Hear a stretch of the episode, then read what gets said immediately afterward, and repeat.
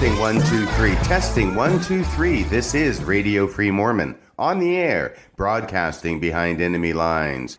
Tonight's episode The Missing 16 Pages. While I was researching my last podcast, titled Daniel C. Peterson Defends His Honor, I stumbled upon something that was absolutely jaw dropping to me. It is so important, in fact, that it deserves its own episode because what I discovered was up to this point unknown to me, and I believe it remains generally unknown to most members of the church. And what it involves is evidence of additional hiding and suppression of documents by the Church of Jesus Christ of Latter-day Saints relating to its early history. I have been speaking in recent podcasts regarding Letter Book 1, which is the name of a book in the possession of the church history department and has been from the earliest days of the church. The reason it is called a letter book is because in early days, this book, when originally purchased, was basically what we would think of as a journal, such as the one you might buy at a store. It is a bound volume, it has a bunch of blank pages in it, and the pages are lined for ease of writing. These were widely available in Joseph Smith's day. And the reason it's called a letter book is because it was customary at the time if you wanted to preserve a letter that you were writing to somebody else, you couldn't go make a copy at the nearest Xerox machine. Instead, you would actually have to copy by hand a letter that you were sending out before it was sent out so that you would retain a copy for your records. So what was done frequently and what was done in the early days of the church was that one of these books with a bunch of blank pages would be purchased and the letters would be copied into the book. Because one of the main purposes for these books was to copy the letters in, it was called a letter book. But of course, it lent itself to other purposes as well. It could be used as a journal. It could be used for a writing of history. And this particular letter book, which is called Letter Book 1 because it is the first such letter book in LDS church history, was indeed used for multiple purposes. There were letters that were copied in it. There was also history that was written in it. And it was also used for purposes of a journal. Letter Book 1 is the letter book that contained, at the very beginning, the 1832 account of Joseph Smith's first vision. This is the one that was written in Joseph Smith's own handwriting. So immediately, here's an example of a letter book being used for something other than just for copying letters. Joseph Smith started using this for writing his history.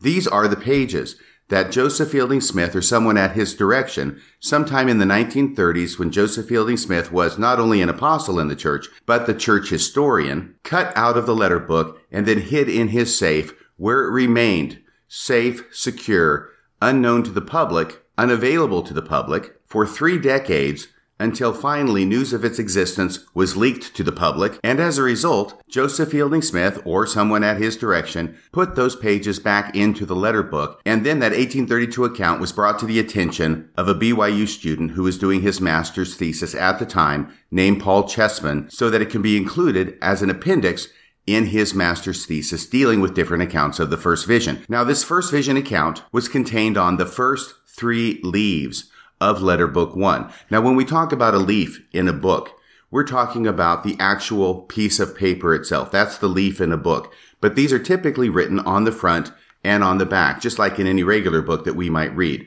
There's one leaf, but it's written on front and back, so each leaf constitutes two pages. It was the first three leaves of the letter book that were cut out and put in Joseph Fielding Smith's safe, but it constitutes six pages of writing. This much we have gone over in a great deal of detail. What we have not gone over in detail, and what is to my mind not only groundbreaking, but jaw dropping, is the fact that those are not the only pages that were cut out of letter book one. In addition to the three leaves that were cut out of the beginning of letter book one, there were also an additional eight leaves that were cut out of the end of letter book one. Those were written on front and back. So we're talking about 16 pages that were cut out of the end of letter book one and which remain missing to this day. These 16 pages were not blank. They were inscribed. They were written on front and back, and yet they were cut out of letter book one, and now nobody knows where they are. They have apparently been completely lost to history.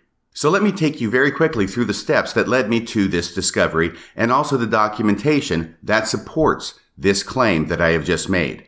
As I said, this came to my attention while I was doing my research on a couple of recent blog posts by Daniel C. Peterson in which he responded to my claim that he had misrepresented the facts when he stated there was no suppression relating to the first vision accounts. And ironically, it was Daniel Peterson's own blog posts that led me to this discovery. Those two blog posts are published at his blog titled Sic et Non. One of them was published on June 9th, 2019. The second one was published on June 10th, 2019, the following day. I want to focus on the second of those blog posts, titled Returning Yet Again to the 1832 Account of the First Vision. In that blog post, Daniel Peterson writes, Moreover, while I'm open to the possibility that Elder Joseph Fielding Smith may have tried to hide or suppress the 1832 account of the First Vision, I'm not yet persuaded of it.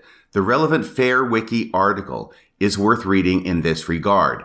Then he provides a link to the Fair Wiki article, which is an article written by Fair Mormon in order to respond to the question, did Joseph Fielding Smith remove the 1832 account of Joseph Smith's first vision from its original letter book and hide it in his safe? I clicked on that link, as I'm doing now, and looking at their summary answer, which is it is not known who removed the pages from the book or why, nor is it known when or why they were restored to the book. This Fair Wiki article then quotes from the Joseph Smith Papers Project, in which the historians and scholars there document the condition of Letter Book 1. Now, the reason they're quoting this is to talk about the missing three pages from the beginning of Letter Book 1. But fascinatingly, this quote on the Fair Wiki article mentions not only the three leaves that were taken out of the front of Letter Book 1, but also an additional eight leaves that were taken out of the back of Letter Book 1.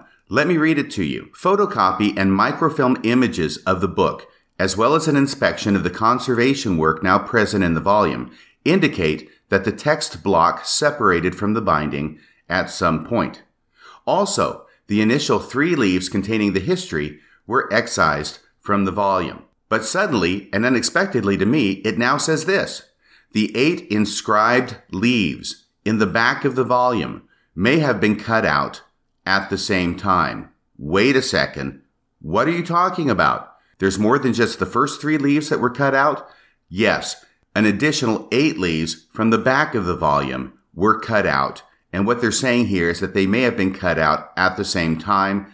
The note goes on, Manuscript evidence suggests that these excisions, both the three leaves and the eight leaves, manuscript evidence suggests that these excisions took place in the mid 20th century. In other words, when Joseph Fielding Smith was the church historian and probably in or around the 1930s. We know that the first three leaves were almost certainly cut out of the front of Letterbook 1 in the 1930s. And by the way, the reason that we know that is mentioned in the next lines of this note. A tear on the third leaf, that's on the third leaf of the first three leaves, a tear on the third leaf, which evidently occurred during its excision, was probably mended at the time. This tear was mended with clear cellophane tape, which was invented in 1930. So that's how we can date the excision of the first three pages in or around 1930 because we know it couldn't have been excised before 1930 because cellophane tape was not invented prior to that time. As I say, this note goes on to talk more about the first three leaves that were taken out and does not mention again anything about the eight inscribed leaves in the back of the volume, which were cut out and probably around the same time as the first three leaves. Now the question comes to mind, how is it that they know that the eight leaves in the back of the volume were inscribed, in other words, written on. Once again, the quote, the eight inscribed leaves in the back of the volume may have been cut out at the same time. Well, the reason can be found in the full notation. This is only a partial quotation at the Wikipedia article, a partial quotation of this article from the Joseph Smith Papers Project regarding Letter Book 1. There is a link that is provided on the Fair Wiki page, which I'm going to click on now. And the link is titled History circa summer 1832. If you click that link, it takes you to the Joseph Smith Papers Project, where you can actually see an image of the book itself. And you can go through the book and see images of the actual letter book one. Over to the right of this page, you will see the title History circa summer 1832. If you look below that, there is a link that says source note. Click on that link It begins JS, which stands, of course, for Joseph Smith, comma, a history of the life of Joseph Smith Jr., etc., which is the very lengthy title of this document. Now go to the second paragraph. JS's circa summer 1832, circa, by the way, means at or around the time of Joseph Smith's circa summer 1832 history was inscribed in the front of a medium size, commercially produced blank book. The book's ledger paper is horizontally ruled with 36, now faint, blue lines and vertically ruled with four red lines. Now, notice this next line. The original book apparently contained nine gatherings of 12 leaves each, but eight leaves have been cut from the final gathering.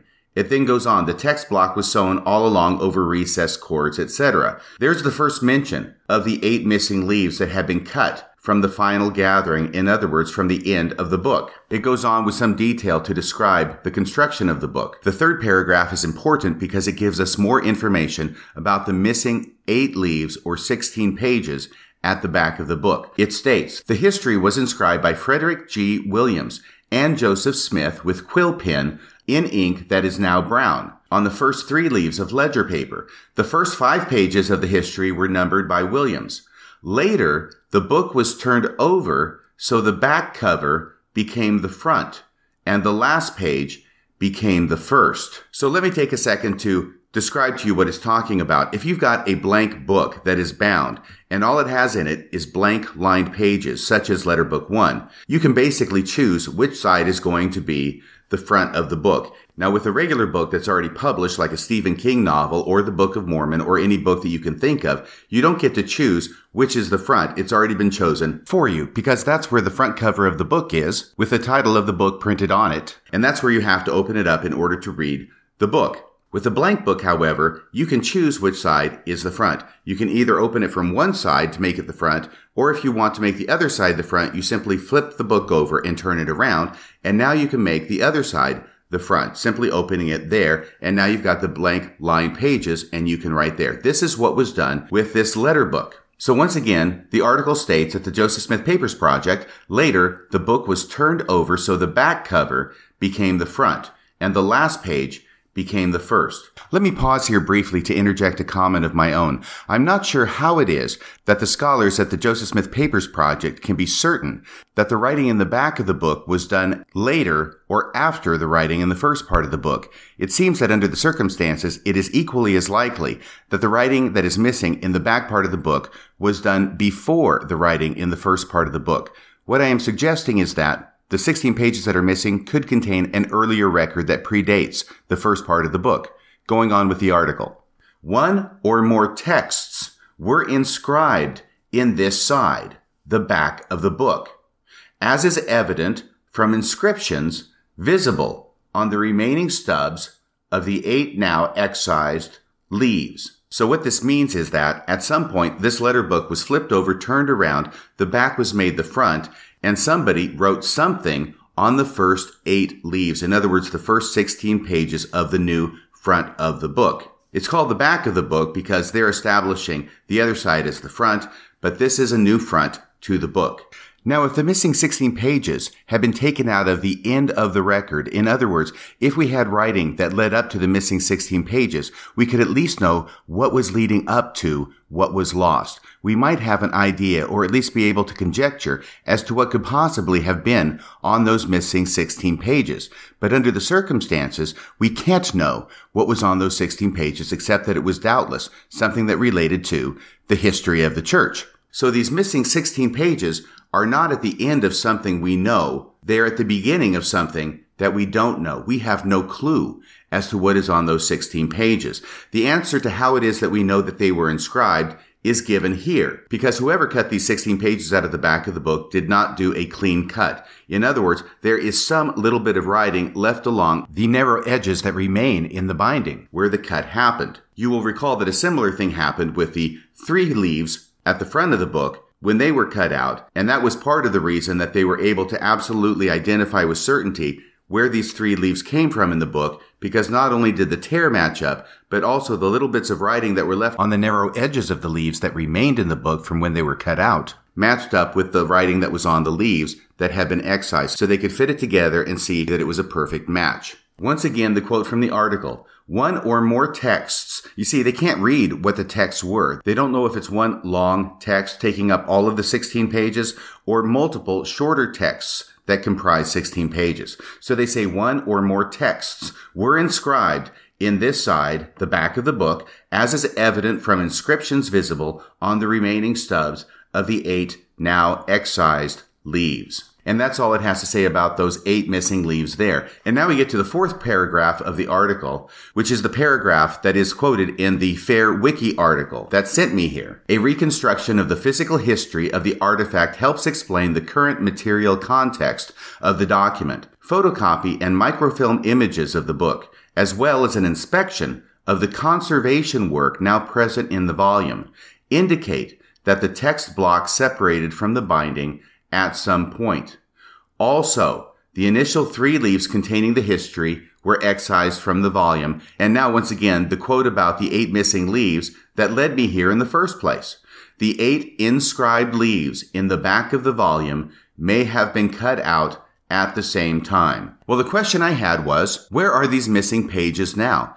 This is early, early church history. This is letter book one. This is the letter book in which Joseph Smith began his first attempt to record the church history and which he recorded in his own hand, the earliest account of the first vision. But at some point back in the summer of 1832 or so, this same book was flipped over, turned around, the back was made the front, the first 16 pages were written in, and then sometime around the 1930s, Joseph Fielding Smith discovered something written on the last 16 pages of Letter Book 1 that he didn't want to be available for public consumption and those pages were cut out of and removed from Letterbook 1, just like the first three leaves were. We know that the first three leaves ended up in Joseph Fielding Smith's safe, and they were only released because three decades later, knowledge of their existence was leaked to the public. But what happened to these last 16 pages? That was my question. Have they been found? Are they published somewhere else? Is there any way we can know what was contained on them? Now, going back to this article at the Joseph Smith Papers Project, if you look at the sentence, the eight inscribed leaves in the back of the volume may have been cut out at the same time. And then it says manuscript evidence suggests that these excisions took place in the mid 20th century. Right between those two sentences, a footnote. It's footnote three. If you click on footnote three, it brings up a note that says, these eight leaves have not been located. They are gone. They cannot be found. Now, I am inclined to believe that this note that the eight leaves have not been located is probably truthful and correct. Now, I mean, if the scholars at the Joseph Smith Papers Project were really trying to cover this up, I do not think that they would have told us about their existence and the fact that these 16 pages or eight leaves were cut out of the back of letter book one. Is it possible that these eight missing leaves are somewhere else in the church historian's office, somewhere buried in the archives, like the Ark of the Covenant at the end of the first Indiana Jones movie? I suppose it's possible, but the church archives in the past 50 years has been revolutionized and brought up to date and become quite professional. So I expect that they have gone over their entire inventory of archives and they are fully aware of everything that is in their possession. Is it possible that it's stuck away in some book and just hasn't been seen? Yes, it's possible. I just think it's unlikely. It appears to me that based upon the current evidence, these eight inscribed leaves from Letter Book 1 were excised at or around the time of the first three leaves being excised, but instead of the first three leaves being safely secured in Joseph Fielding Smith's safe and then released to the public, these eight inscribed leaves no longer exist in the church archives, which likely means that at some point after these eight leaves were cut out of the end of letter book one, they were removed from the church office building and or destroyed. And whether they exist now outside the church historian's office or were subsequently destroyed is anybody's guess. It is interesting in this regard to recall that one of the apologetic arguments related to the removal of the first three leaves by Joseph Fielding Smith and storing them in his safe was that he wasn't really suppressing them because if he had really wanted to suppress them, he wouldn't have just put them in his safe, he would have destroyed them. Well, if Joseph Fielding Smith had destroyed those first three leaves, The evidence that would remain of that fact is exactly the evidence that we have remaining for the last eight leaves of Letter Book 1. We would know that there were eight leaves that were inscribed front and back for a total of 16 pages.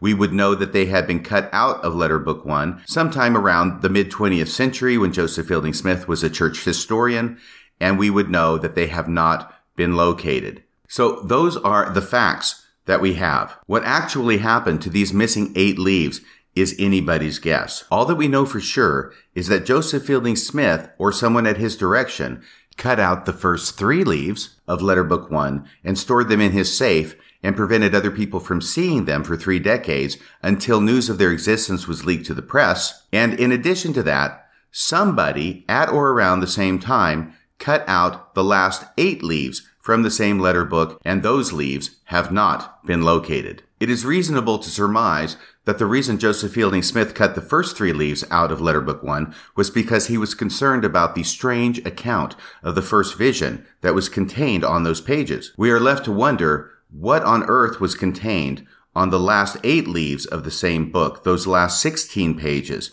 that were of such concern that they too were cut out of Letter Book 1, but were apparently not preserved in Joseph Fielding Smith's safe or anywhere else, and were removed from the church archives and are now lost to history. And where they are today, only heaven knows. And that, dear listener, is the story of the 16 missing pages. So the next time you hear Elder Ballard, or anybody else for that matter, assure you that church leaders have never hidden any church history from any of the members. And just to take their word for it, you can just smile and say you'll take their word for it as soon as they can tell you what was written on those missing 16 pages. That's about all for tonight. Until next time, this is Radio Free Mormon, signing off the air.